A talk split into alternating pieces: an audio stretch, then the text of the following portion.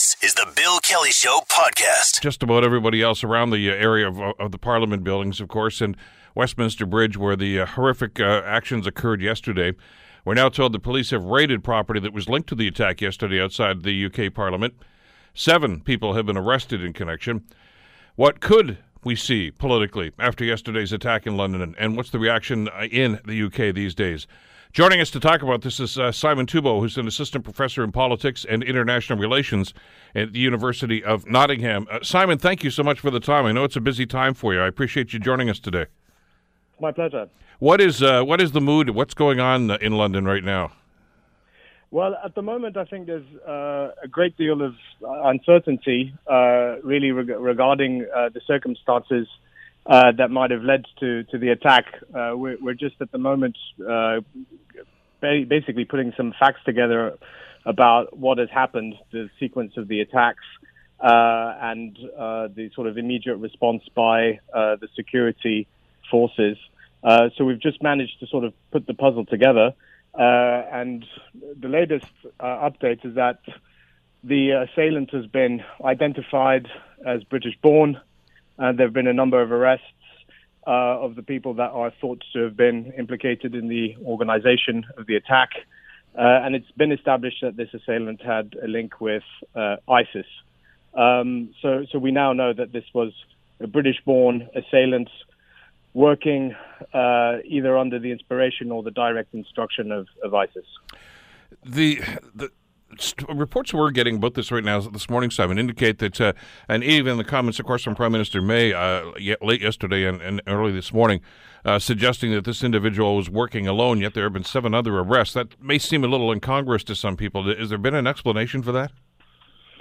Um, no, I mean. Um, it, it, he acted alone, so there was only one assailant uh, at the time, uh, but he had been uh, investigated in the past for uh, alleged uh, links to uh, terrorist cells and terrorist organizations. Uh, it's just that he hadn't featured very recently on the uh, sort of the intelligence uh, community's radar screen. Um, so while he did act alone, it's not impossible that he would have been surrounded by people who would have provided him with some kind of support, e- either either logistic or organi- organizational or, or financial. Uh, and so that's why a number of arrests uh, were made. Uh, these individuals, in, in, this particular case, acted alone, but certainly uh, was not uh, alone in masterminding this kind of attack. We also found out that just a couple of days ago, I guess, uh, security forces, uh, MI5 and I guess London police had just uh, gone through a kind of a mock uh, session on something like this. Is there any indication at all, Simon, that they were anticipating that something was imminent, or was that just routine? Um, I think that uh, I think that it's possible that they, they would have known that something might be in the making. I think there may have been a link to uh, the uh, Brussels attacks that were carried out uh, on exactly the same day uh, a year ago. Uh, there may be some link with um, the current uh, talk of Brexit, ne- the current state of Brexit negotiations, which the where the, the, the, triggering of the Article 50 is, is going to be a, an, an, imminent matter.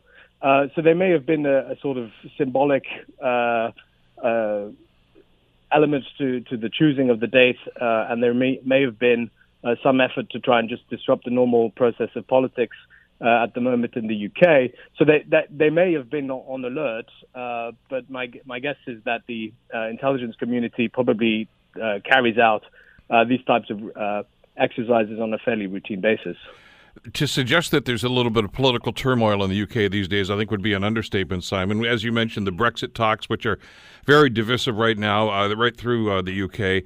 Uh, at the same time, uh, just to the north there, the Scottish Parliament yesterday was beginning to debate about another referendum uh, about possibly leaving the UK in a situation like this. How did that incident yesterday and and the the fallout from that have an effect on, on what's going on politically there? Um, yeah, I mean, I think that it's um, the the attack itself uh, will probably have uh, very little bearing on the actual process of uh, negotiations between the uh, British government and um, the uh, European uh, member states of the European Union. in terms of the actual timing of the of the of the process of, of separation, or on the on the substance of the actual discussions. I think that the attack, as tragic and uh, senseless as it was, was a fairly uh, small scale affair compared to the attacks that took place in Brussels last year and, and, Paris the year before that. So I don't see any immediate fallout.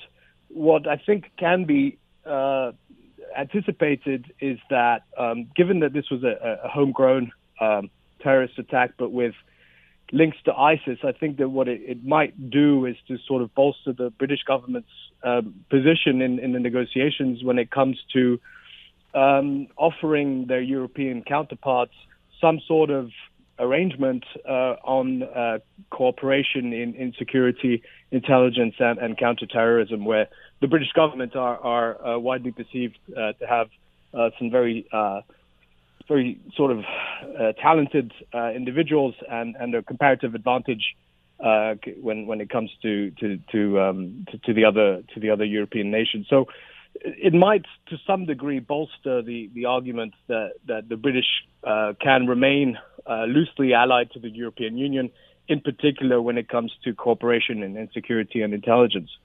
Um, so, so that's one potential, let's say, immediate effect of, of this attack on, on the substance of those of those talks.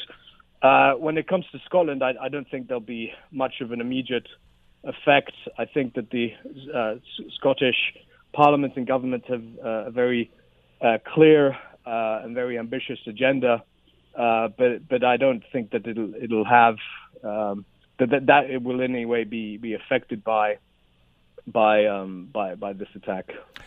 Talk to me about the resolve of, of the, the people of London, if you could, Simon. Uh, Parliament's back to work today, uh, just not, not quite 24 hours, I guess, after what happened yesterday. Uh, reading some of the comments on Twitter from uh, from Mayor Khan and from others, including the Prime Minister, etc. Uh, and by the way, one of the tweets obviously was misquoted by uh, Donald Trump Jr., and, and that, we can talk about that in a couple of seconds, I suppose.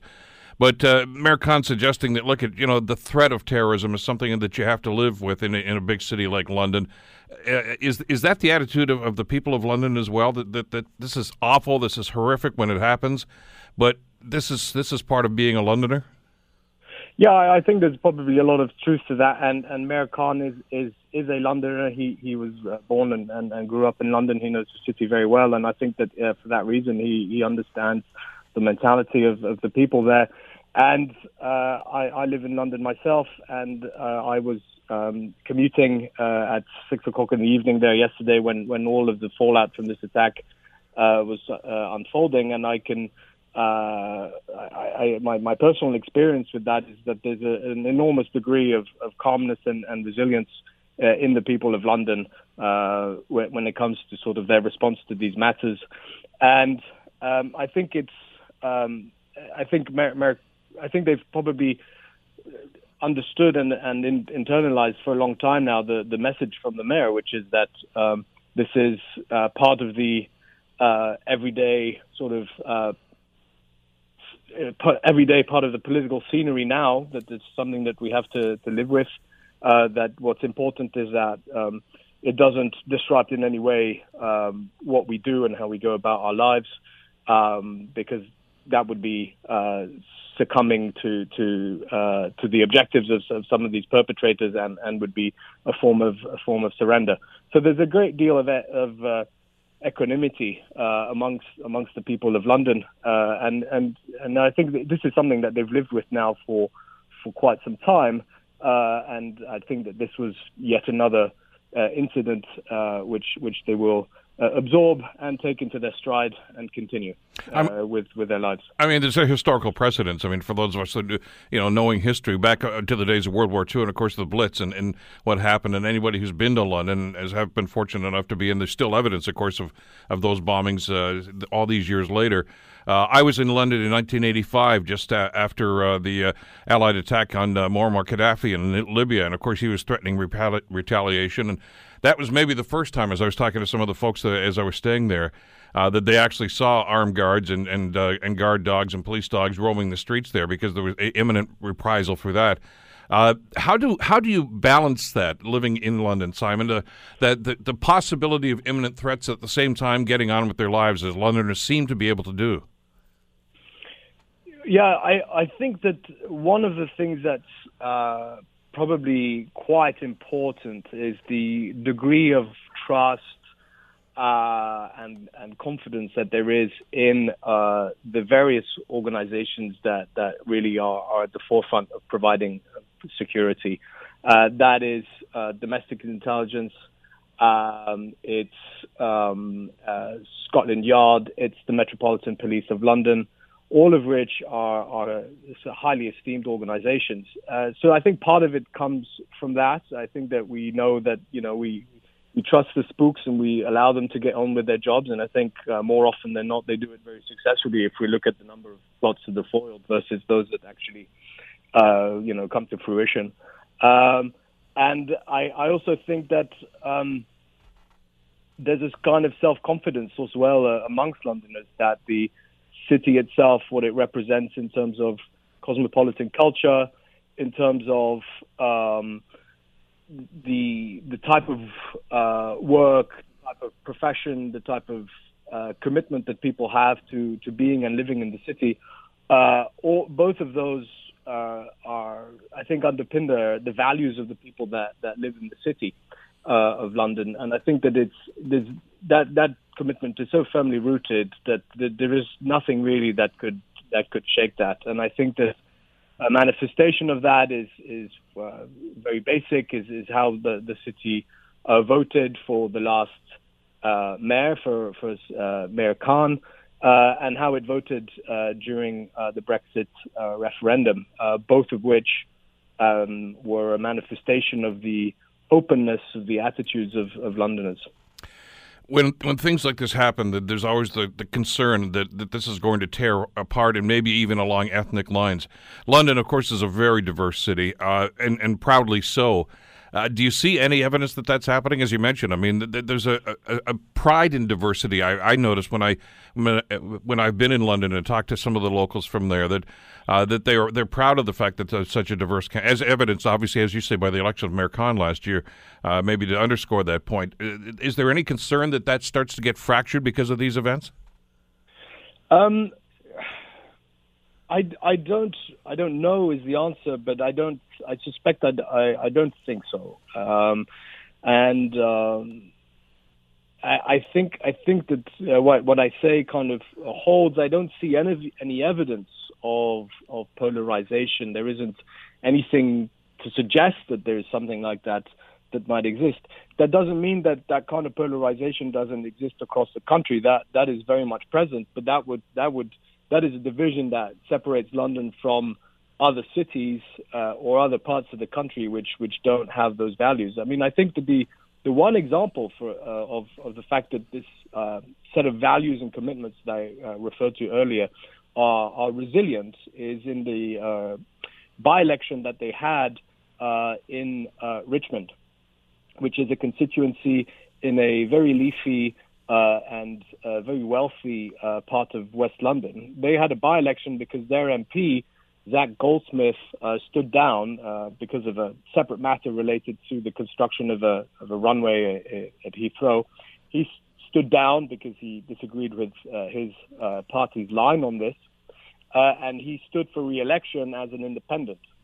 And because of the line that he took during the mayoral election, he ran for mayor against Sadiq Khan because of the line that he took, which was a sort of strongly anti-Islamic, uh, potentially even uh, xenophobic line that he took during the um, the mayoral election, and because of the anti uh, what the anti-EU or, or the Brexiteer position that he took during the referendum, he was ousted from uh, his constituency by by by uh, the people living in that part of London.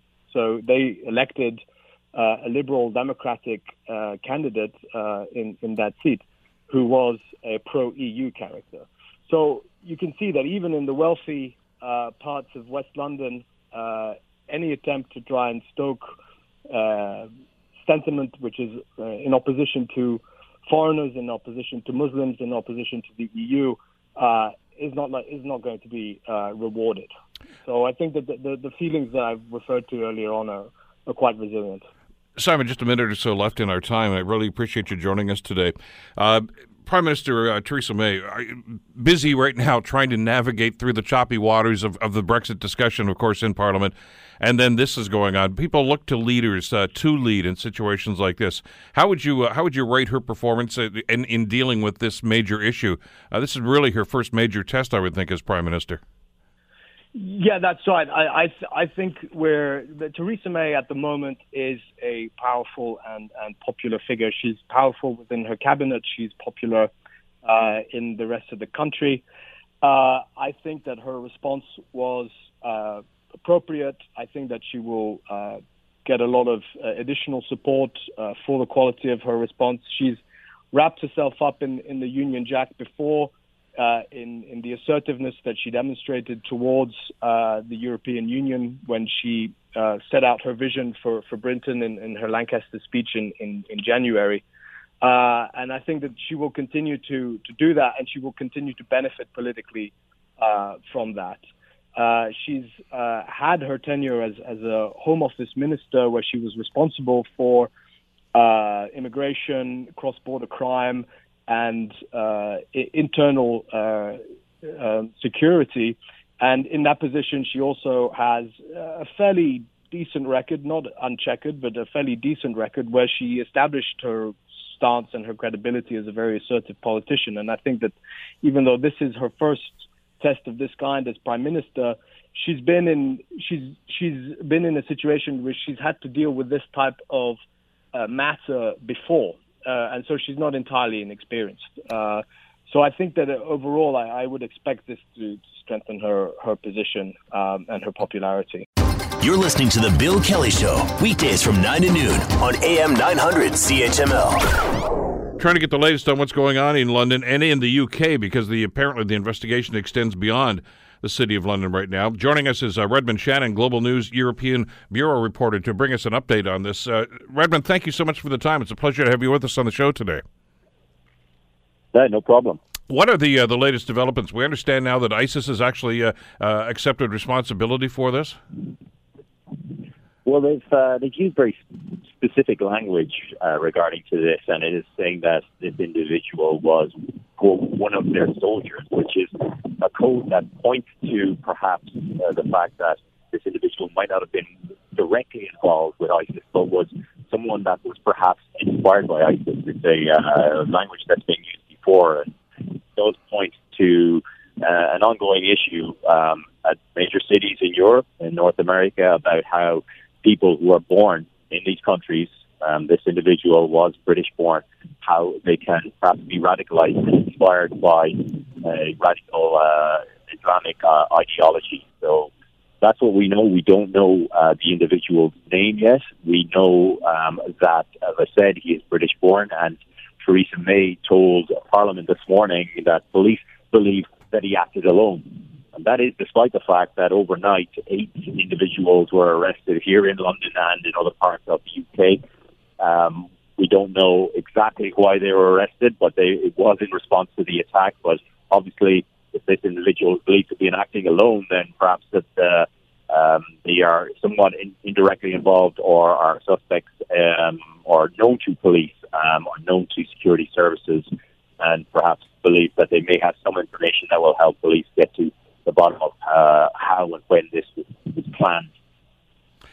Redmond, has Scotland Yard given any more details about this individual? I, I know we don't know the name, obviously, as of yet, but uh, clearly he, he seems to be, uh, as you say, a, a, somebody who was born in the UK, become radicalized. Uh, is there any indication that he, he went overseas for training or that uh, this was done through the internet? Any idea at all, or is that information available yet?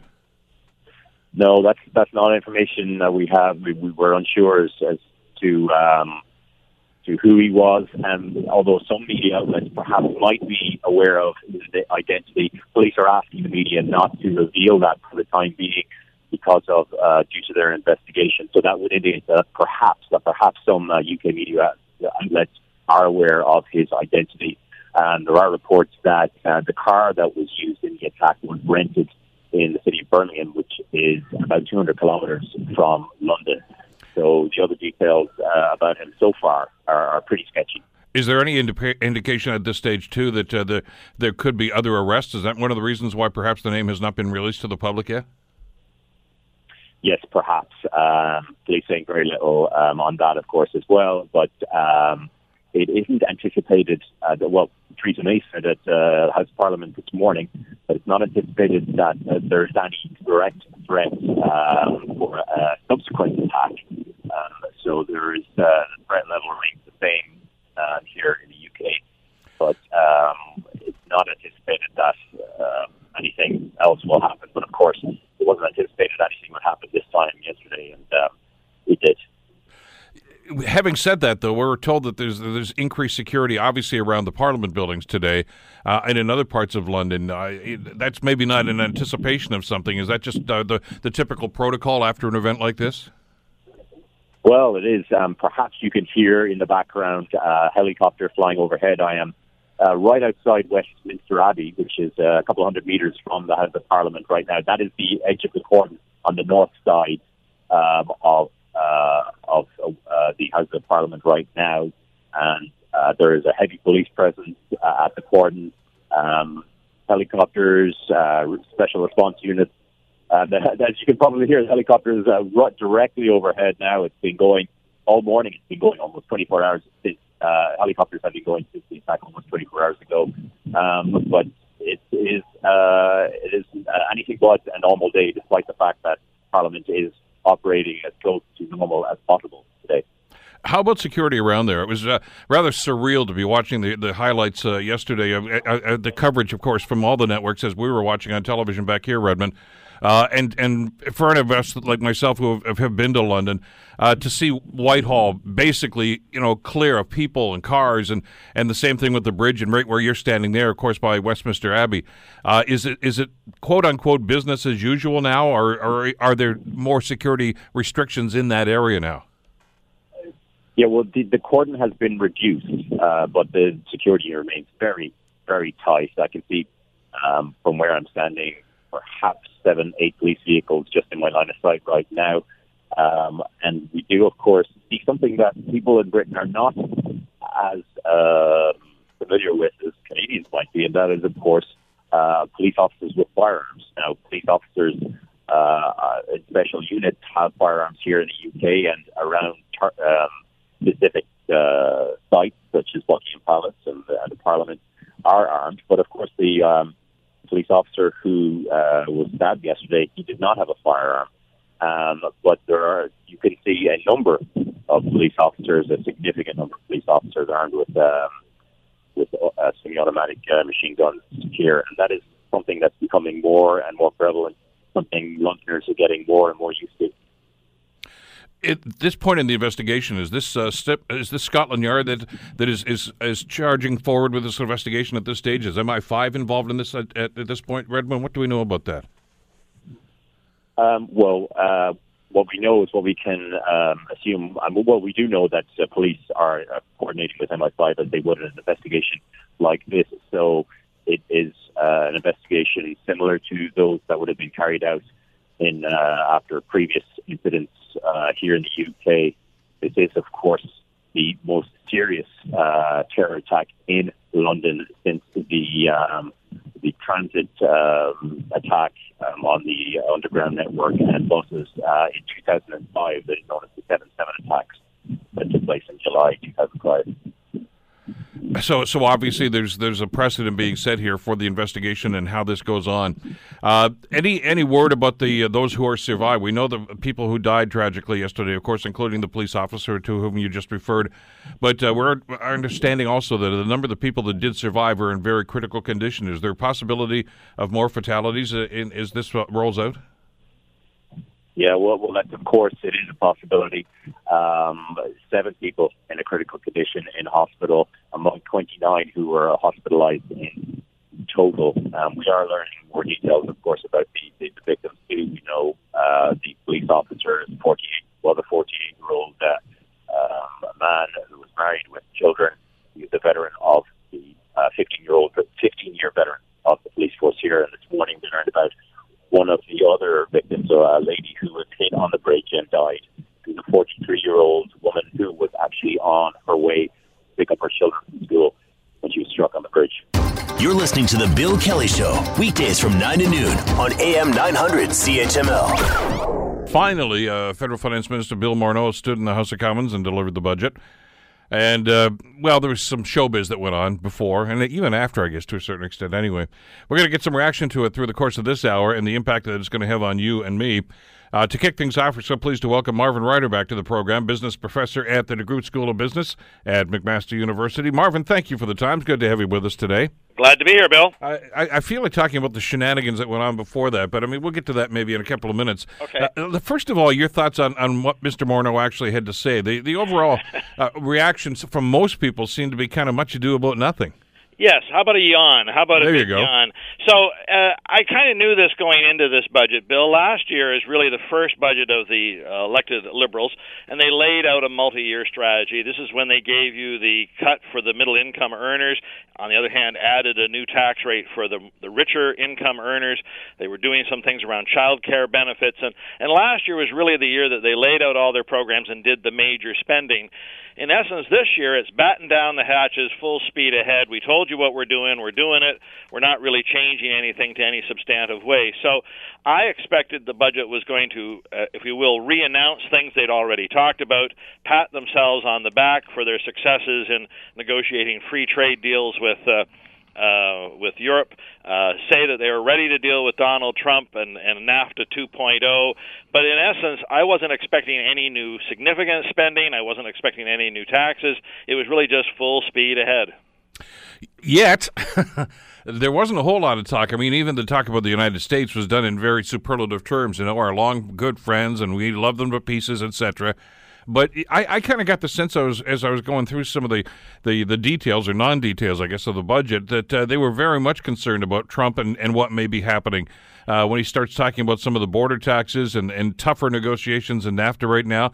Uh, did you get the feeling that uh, the government here is just kind of kind of rag the puck until they find out where Trump's going? Yeah, that's a, that's a really good expression, Bill. Uh, that that seems to me exactly what they're doing.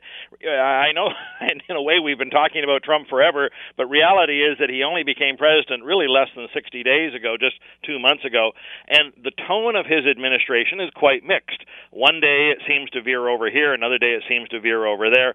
It's very hard then to set a budget where you say this is what my targets are going to be for the next year when you have the elephant in the room veering around wildly.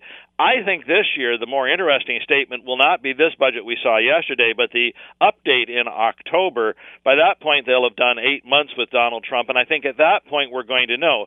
Give you a couple of quick examples. Donald says that one of the things he's going to do is dramatically cut uh, business tax rates. Now, in Canada, uh, we've already done that. We already cut business tax rates federally, and we've done it provincially to try to attract businesses here. In fact, you'll remember that when Tim Hortons and, and Burger King merged, one of the things they cited was the lower taxes in Canada uh, as a, for the reason for the merger. Now, if Donald were to do something big like this, then maybe we're going to have to respond with a little more of a tax cut of our own. But don't do it now. Don't do it in advance. Uh, obviously, we need every dollar of revenue this government can get to pay for all of its other programs it wants to do. Let's just wait and see what we may have to do. Or if Donald Trump goes after a sector, let's suppose he goes after the auto sector, or maybe he goes after the dairy farmers, or maybe he goes after beef producers, God only knows, then maybe we're going to have to have some sort of a program, a subsidy program, a support program of some sort. If we announce it all now and there's no extra money in the kitty, then what are we going to do down the road? So yesterday's budget still has a deficit, a much bigger deficit than the Liberals campaigned on. You'll remember, Bill, the Liberals said they'd have a $10 billion deficit for each of their first three years in office. Well, this is the second year, and the projected deficit is 25.5 billion, but it's actually announced as $28.5 because they've got a $3 billion contingency fund, money they're setting aside just in case, and that just in case is very much about Donald Trump. Do you get the sense? Uh, you and I talked a, a, few days ago, Marvin, about the fact that Mr. Morneau and and others uh, of his uh, council colleagues uh, have spent a fair bit of time down in the states uh, talking with uh, state representatives, not just with federal representatives, about trying to do some smoothing over here to try to reestablish some of those relationships. when when I see this, let's put everything on hold budget right now. Does that indicate that maybe the news they got down there wasn't that good? Well, no, I, I actually think they've been getting a lot of positive feedback from the state representatives. I think what they're getting is quite a mixed message at the federal level. So you might remember that there was a trade representative who's going to lead the NAFTA negotiations along with the Secretary of Commerce. And when he was being, um, I guess the best word is, uh, grilled or interrogated by the appropriate committee down there, many of the senators started expressing some things about Canada that, frankly, I hadn't heard. I didn't realize that some senators down there felt we were such a threat. Now you can go down and target them. You can go down and try to say, no, no, no, we're not. Your perceptions are wrong here. But if that's their feelings inside, then you're saying, hmm, even if the governors think we're very important, even if the mayors think we are very important to them, these are some feelings in Washington. You know, Bill, there's an expression in Washington inside the Beltway, meaning there's this uh, uh, this circular road that surrounds Washington, and sometimes these nice elected representatives get inside that Beltway, and they kind of lose touch with the way the real world is. And so I think again, we're going to keep lobbying them. We're going to keep making our case. But just in case they don't get the message, it'd be prudent to have a little money set aside for a rainy day, and I think that's what Mr. Morneau did yesterday. Now, uh, you know, Mayor Eisenberger's already responded to this, by the way, and, and other mayors have as well. Mayor Iveson from Edmonton, uh, among the two more vocal mayors, and suggested this is actually pretty good budget for cities because there is money for transit, there is going to be money for housing. But that raises the obvious question, Marvin: How are you going to pay for this? And I don't see that, that the government is, is proposing too many ways. As you say, they they've got to raise the money someplace. They didn't seem to show any way that want they, they they seem to want to do that in, in this budget. Right. Give, give an example. I mean, the speculation we heard, for instance, was there's probably going to be a, uh, an increase in the capital gains tax, uh, which would have been a revenue generator for them, uh, from 50% up to 75. They're not touching anything. Right. So a couple of things to your point here, Bill. Uh, certainly under Stephen Harper and, and the late Jim Flaherty, there was a, a very single-minded idea that okay, if we do have to run deficits, it is to be temporary only. It is meant to be a stimulus for a short period of time. We must get back to balance, and then once we get back to balance, we must start reducing our debt load. Uh, in fact, the conservatives were so single-minded on that that when they went out to the last election the election that ultimately Justin won, they were proud to announce we've balanced the budget again. Well, the liberals came out and said, well, you know, maybe maybe you shouldn't be so focused on that as a mission. If there's still pain and suffering out there, maybe we should should approach this in a different way. So I would actually tell you the liberals are taking a page out of sort of a corporate playbook. I know this will come as a shock to people when I say that, but most corporations out there, whether you're a bank or you're a steel company, what have you, you carry a certain amount of debt uh, it's just it's good to be leveraged to some extent. You use your money to do some things, you use the bank's money to do some other things. So really, the focus has shifted for the liberals now. Rather than balancing the budget or reducing the total debt load, it's more about well, have we got the right amount of debt that we can carry? So what Mr. Morneau has said uh, what we'd have is a debt equal to 31 cents for every dollar in our GDP. You can think of our gross domestic product kind of like our annual income. So look, we've got 31% of that in debt. That's that we can carry that. That's a decent load. So my goal, even though I'm running deficits to pay for some of these things, is to not let that deviate too much. Now, next year is supposed to tick up a little. I think it's going to go to 31.5%. But then afterwards, the amount of debt we're adding is going to grow less than the growth in the GDP, and ultimately, as a percentage of our gross domestic product, is less. Now, is that all shell games? Yeah, to some extent. I, I still believe that you should balance your budget. Uh, you should live within your means. I think that's what we should do as humans. I think this is what our government should do as well. But he's arguing the need right now exceeds this, and that's why I'm I'm comfortable. This is Mr. Morneau speaking. I'm comfortable running some some deficits. We'll see if this comes back to haunt him. Remember, the next election federally is in 2019. That's just two years away. If people feel the economy is growing and if they feel they've gotten benefits from the liberals, they may may uh, lose sight of the deficits. If on the other hand nothing's any better, and meanwhile they've rung up all these dollars, there may be hell to pay. The uh, numbers, by the way, the job creation numbers are actually not bad uh, for the country right now. Uh, no, there can be a debate, and I'm sure there will be a debate as to who's responsible for that, whether it's just a natural uptick or whether this is because of some of the government programs they announced last year. Right. But does does does that factor into this, where where the government's looking at this and saying, steady as she goes here, we don't need to throw a lot of goodies at them right now? Yeah, that's. I mean, frankly, that's the gamble. Now, you you you probably one of the great things in life is that we have we have a very short term memory. A year ago at this time, a year ago at this time, or maybe actually a little less than a year ago, ten months ago at this time, we were talking about the tire, the big fire, excuse me, the big fire in Fort McMurray. That fire was so big and so devastating that it actually caused our economy to shrink in the second quarter of 2016. Now, yes, there's no doubt about it. The last two quarters of 2016 were pretty good. But is that because of government programs? Is that because the private sector is spending? Is this in reaction to greater confidence in the world? Or are we simply rebuilding after a major devastating fire, and thus, once you get more of it rebuilt, that effect will, will drop down? We can't tell. I, I spoke to an economist yesterday who said he felt the government spending last year led to 0.6% growth in our GDP, a little more than half a percent growth in our GDP. That was his feeling. And I said, but is that separate from what we got from Fort McMurray? Well, he couldn't tell because, again, some of Fort McMurray is also government spending going on there. And, and that's what we don't know. So I think what the Liberals, again, are saying is I think we're going in the right direction. I think I can see us picking up a little speed. Obviously, last year we only grew around uh, 1.3%. What they'd really like to see is something more like 2, 2.5%, 3% things are looking good that we might get that.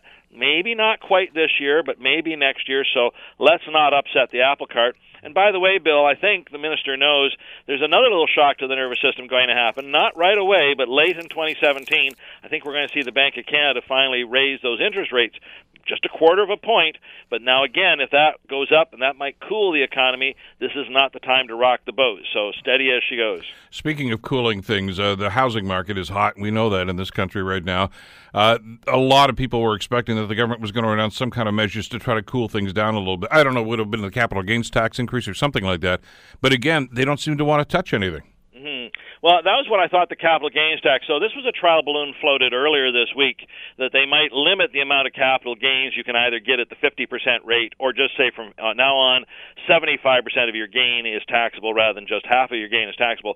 And why is that? Well, if I buy a house in Toronto for 500,000, sit on it for a year or two and then flip it at 750,000, that 250,000 is a capital gain. And if I if I now tax it in a different way, it makes it less attractive to investors. I thought maybe they would do this. They actually now look like a hero because they didn't do it. And why do they look like a hero? Well, there are a lot of seniors out there, Bill, who have their money invested. They don't just put it in GICs anymore because the rate of return is so terrible there. They've had to invest in things like the stock market, so they've gotten used to this idea of capital gains or or interest rate gains, or even if they invest in mutual funds, those have capital gains and, and interest rate gains. And so I think they felt that the, the you know seniors are being hit hard enough on other fronts. Let's not do this at this point. I, I think they're hoping the market may just cool down on its own, or the federal government, in essence, punted the problem to BC. Remember, BC has put mm-hmm. that special tax in, even though it's being challenged in court, it still exists. Maybe Ontario will do this. Remember, we haven't heard the provincial budget yet. I'm going to be curious to see whether Charles Sousa, the provincial minister of finance, does something around the Toronto housing market. How important is the debt and I don't mean the deficit. I mean uh, the, the debt, because I know the opposition parties talk about that ad nauseum. Whoever the opposition is, they always rail against the government because of the, the debt. Uh, and I understand the long term implications. It's like if you have a huge mortgage and car payments and everything else. Yeah, you're paying interest that's really not going to any net benefit to you at all. Right. But uh, in people's day to day lives, does that matter a whole lot? Well, at this moment, the answer is no, because remember, we've got the record low interest rates, the lowest interest rates in Canadian history at the moment. So we're able, the government of Canada is able to carry this debt uh, and at relatively decent um, uh, interest rate payments as I said earlier, I think interest rates are going to go up later this year. Very small, but this may begin a cycle. So next year it might be a little more. The year after that it might be a little more. And and as it goes up, just like it would for your home mortgage, can you carry that same amount of debt when the interest rates are higher? This is why, again, it's always prudent as much as you can to bring down your debt so that if interest rates go up, you can still carry it. That's again a gamble that I think this government is prepared to take. They they think that their load is fine. Now, who who gives them some feedback on this are people called bond rating agencies. They have great names like Moody's and Fitch, and they come out and they say, "Well, we think you're in good shape, so we're going to give you a AAA credit rating." And right now, Canada is still viewed as a pretty safe haven, and our credit rating is pretty darn good. Uh, they have said they're watching Ontario, and I think this is why you're going to hear a different tone from Charles Sousa. I think he's going to announce mission accomplished, budget balanced in Ontario for 2017-18, uh, because Ontario that debt load was getting a little out of control. But for the moment, at least compared to other nations in the world, we're looking okay, and that's again a gamble that Minister Morneau is willing to play. All right, let's talk again. Let's face it, most people are going to look at this and say, okay, how does this impact me? Forget about right. what the mayor says, forget about yeah. what a premier says. Right. What about me? They didn't yeah. raise taxes, uh, Marvin, but what no. they did is they eliminated some tax credits for a lot of people. Uh, they did raise incrementally things like tobacco and, and, and alcohol, the sin taxes, as they say. Uh, and, and in those eliminations of some of those tax credits and, and the, the slight increases in, in some of these other products uh, that they've talked about, you heck, even have to pay tax on Uber rides now. Uh, is the, that seems to be uh, focusing and targeting the middle class. Is that politically wise? Yeah, so I understand what you're saying, Bill, but all of these things are just so teeny tiny that they really don't make much of a difference. So, you know, you go through the list very quickly. Uh, tax on gas, tax on cigarettes, 2%. Well, you know, yes, a $20 bottle of alcohol is now 40 cents more expensive. It doesn't it doesn't really mean anything. Yes, Uber rides, Uber rides are going to be taxed the same excuse me, the same way as taxis are. I think taxi drivers are going to be thrilled about this. Finally, at last, this is a 13% benefit that Uber had over them, and it's gone. So that's about fairness. They're getting rid of the tax credit that if you use transit, for instance, if I buy a pass every month, 15% of that, I got a credit back of 15%. That's going to go the way. E- even Canada savings bonds are being canceled. But all of these, Bill, are, are just window dressing. It's like uh, playing with your hairstyle. It hasn't really changed anything about the, the physical nature of the beast here. And I think he did these things. These were things on somebody's list of saying, well, these are some fairness issues we've got to sort out. Let's do them because they didn't really have anything else to talk about. The Bill Kelly Show, weekdays from 9 to noon on AM 900 CHML.